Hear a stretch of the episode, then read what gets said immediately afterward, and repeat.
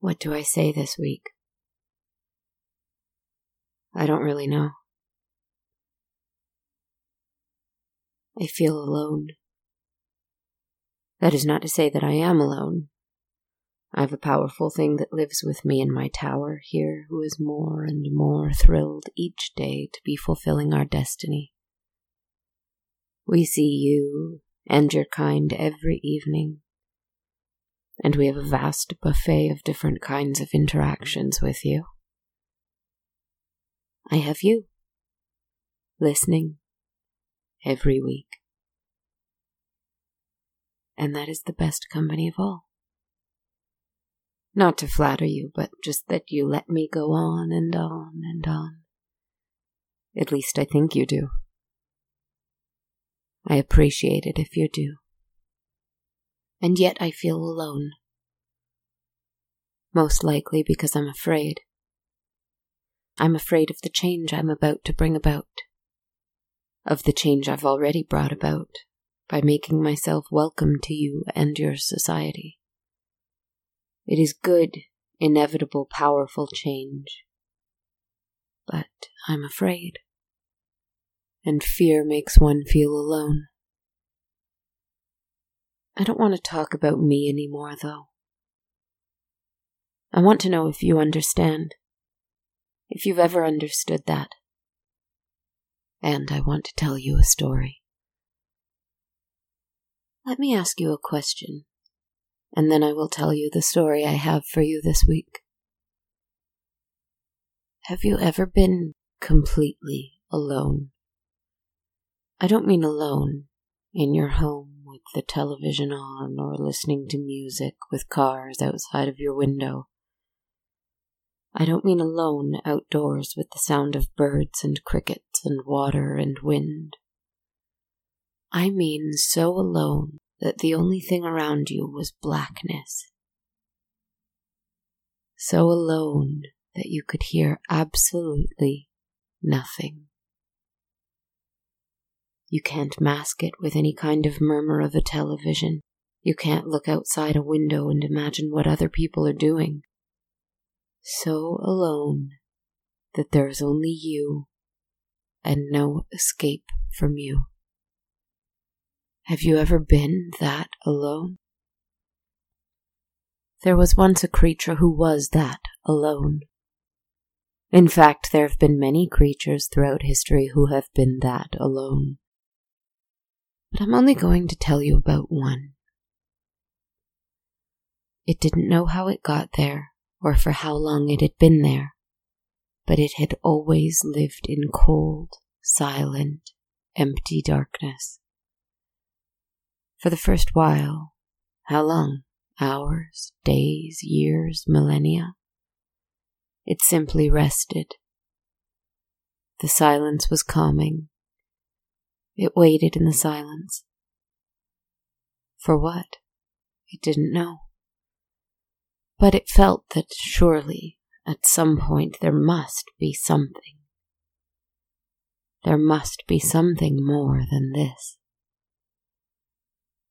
Then it spent hours, days, years, millennia, who knows how long, rebelling at the silence and darkness, looking for a way out, screaming for a way out, cursing its life, its fate, its empty future.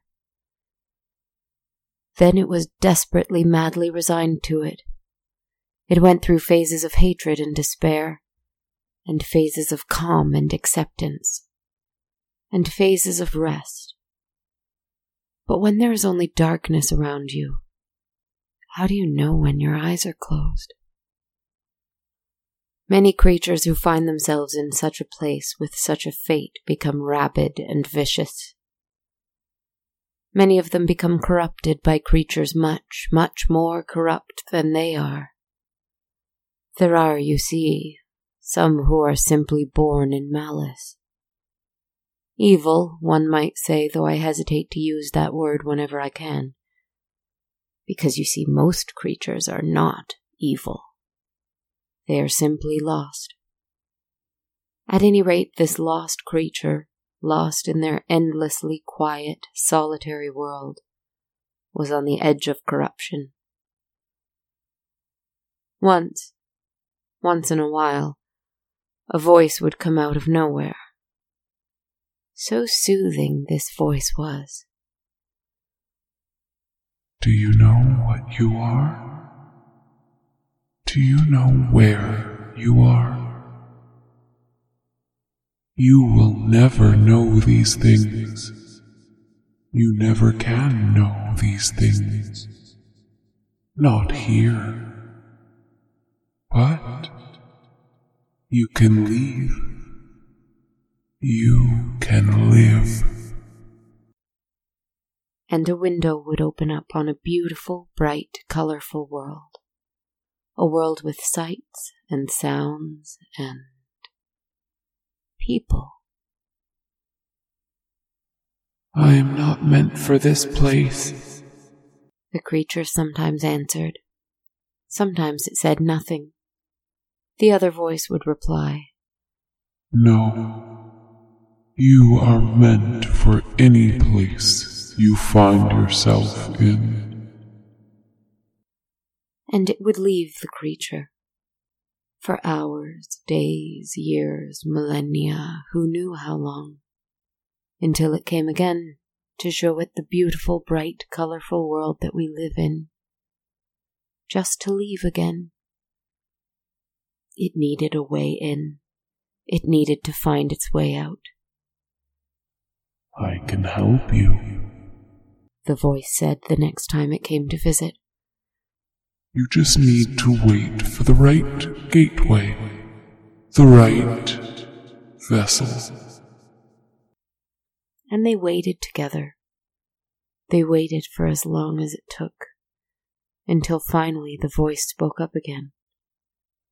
I've found one. And a little window opened. It opened onto a girl, a young yet world weary human girl. In her dirty, smudged frock with rough brown gloves, she worked day in and day out in a factory. Unlike the solitary creature, she was surrounded by people.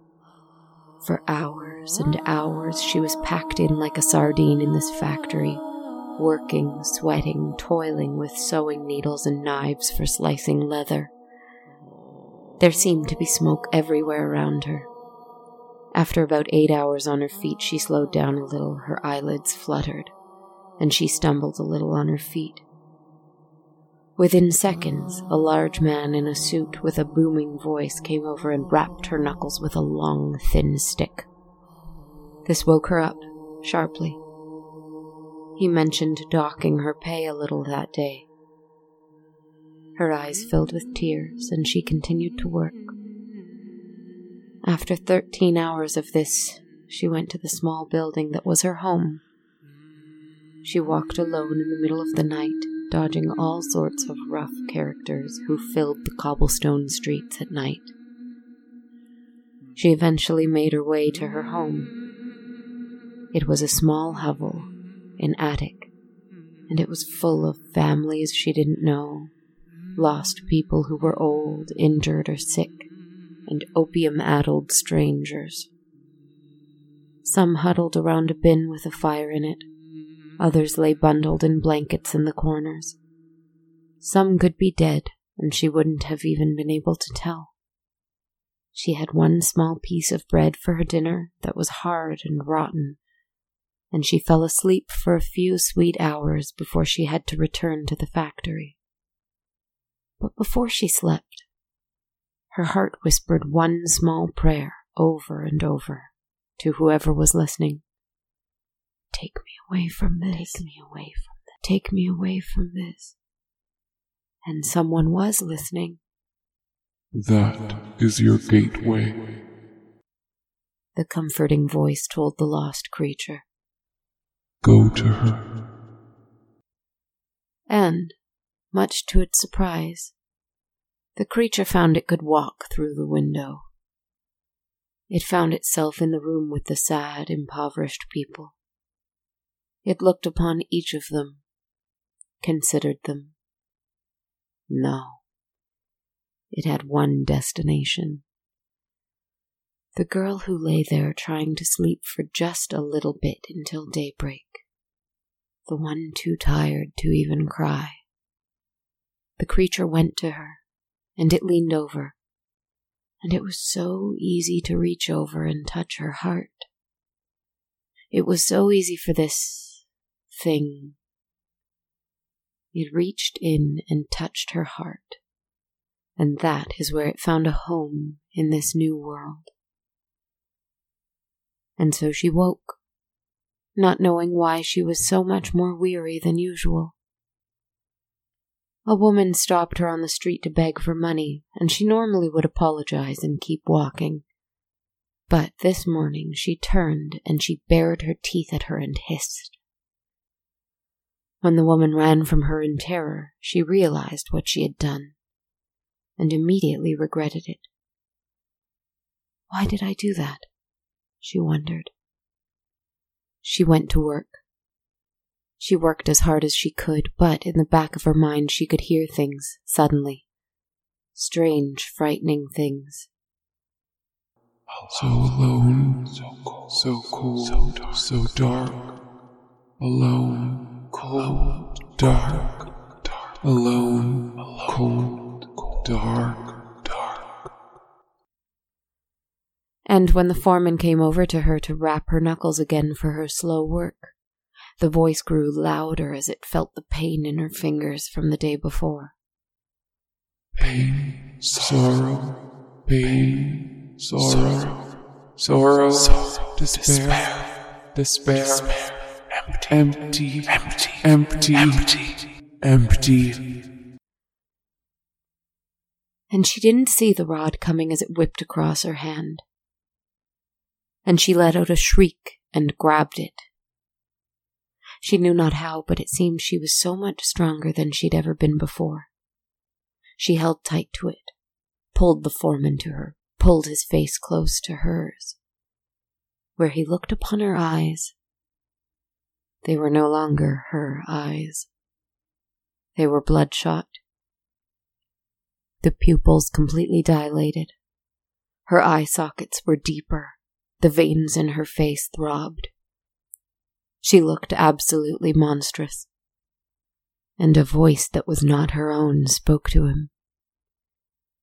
Take, your pain. Take, Take your, your pain, pain with, you you to the blackness. blackness.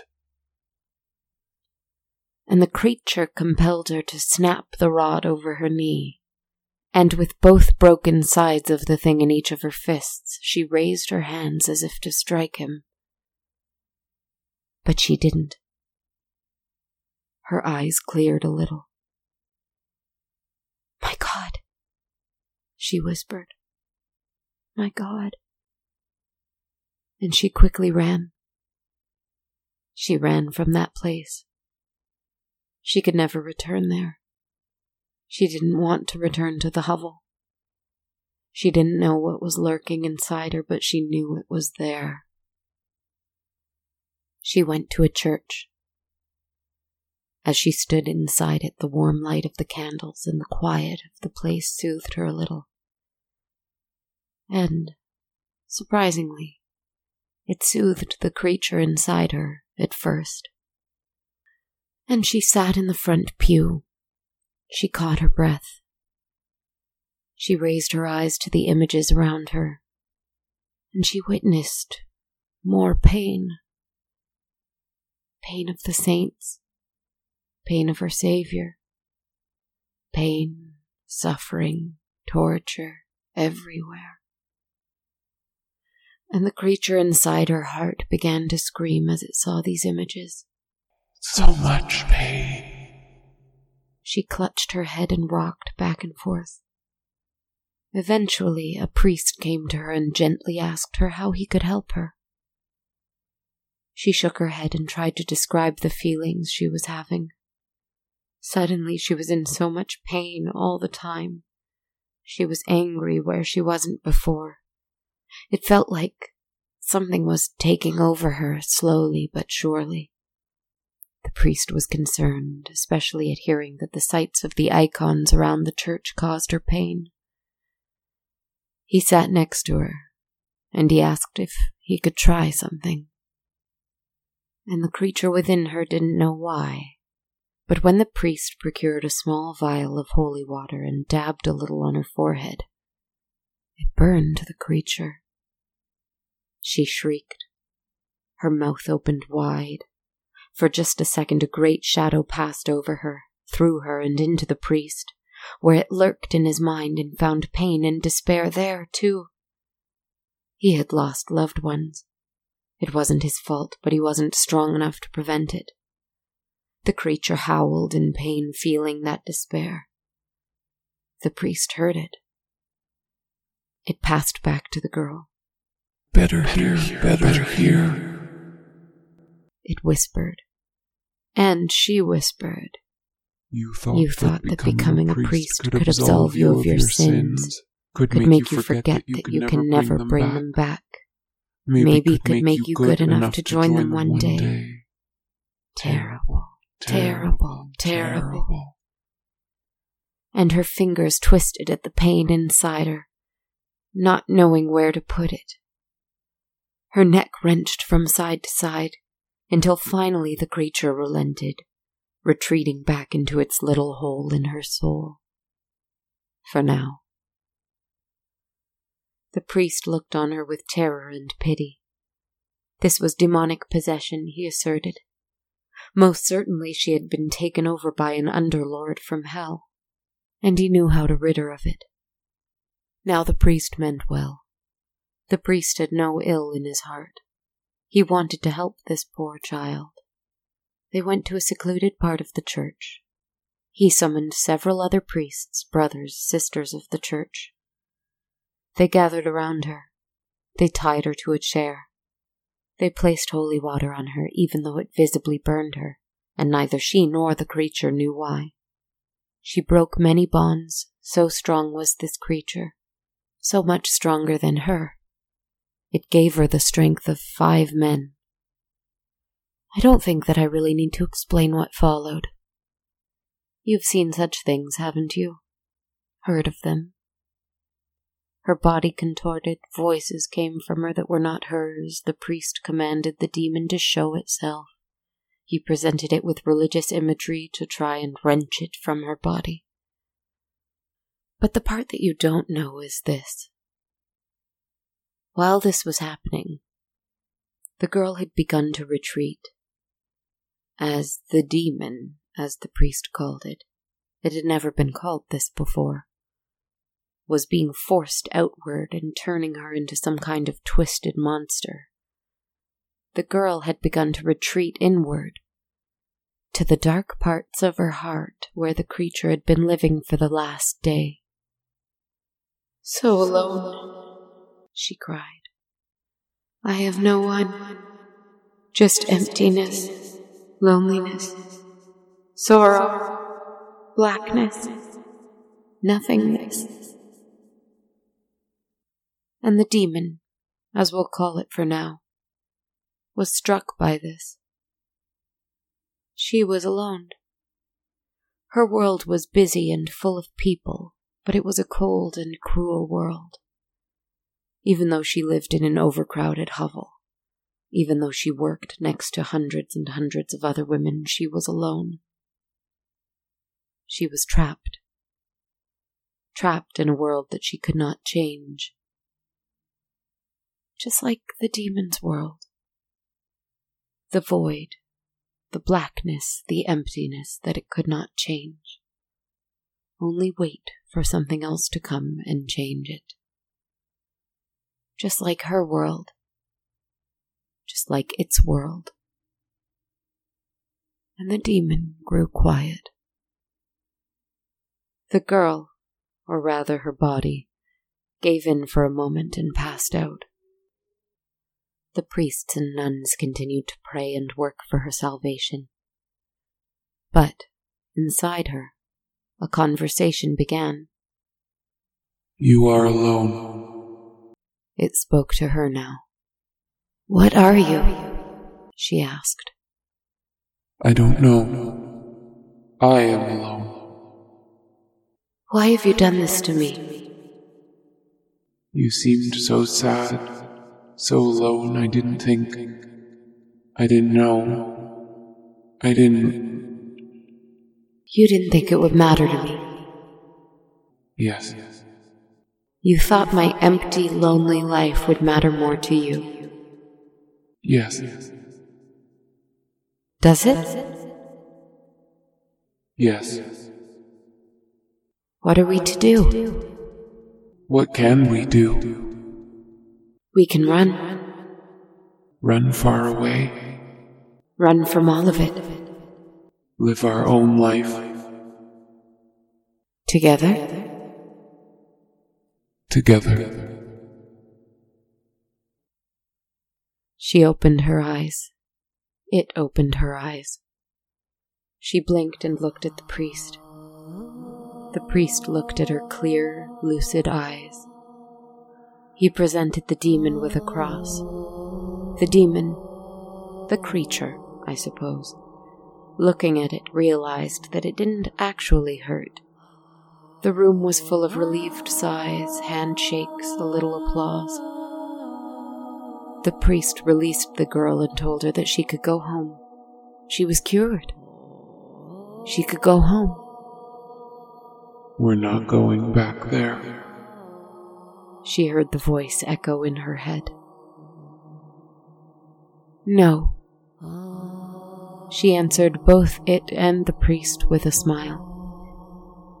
And they took a road towards the country, one foot after the other. They walked and walked, and together they spoke of many things of pain and loneliness, sure but also of the blue sky above them and the green trees around them, about the hunger in their belly and how they might appease it, of the cold air in their lungs and where they might stop and rest. A hard working girl with the strength of an otherworldly creature at peace. What couldn't she do? I came across them once when she was older I spoke with them. I don't need to tell you what we talked about, because it was banal. She was well. It was well. All was well. We should all find such peace and such faithful company. Not all of our demons are evil. Good night.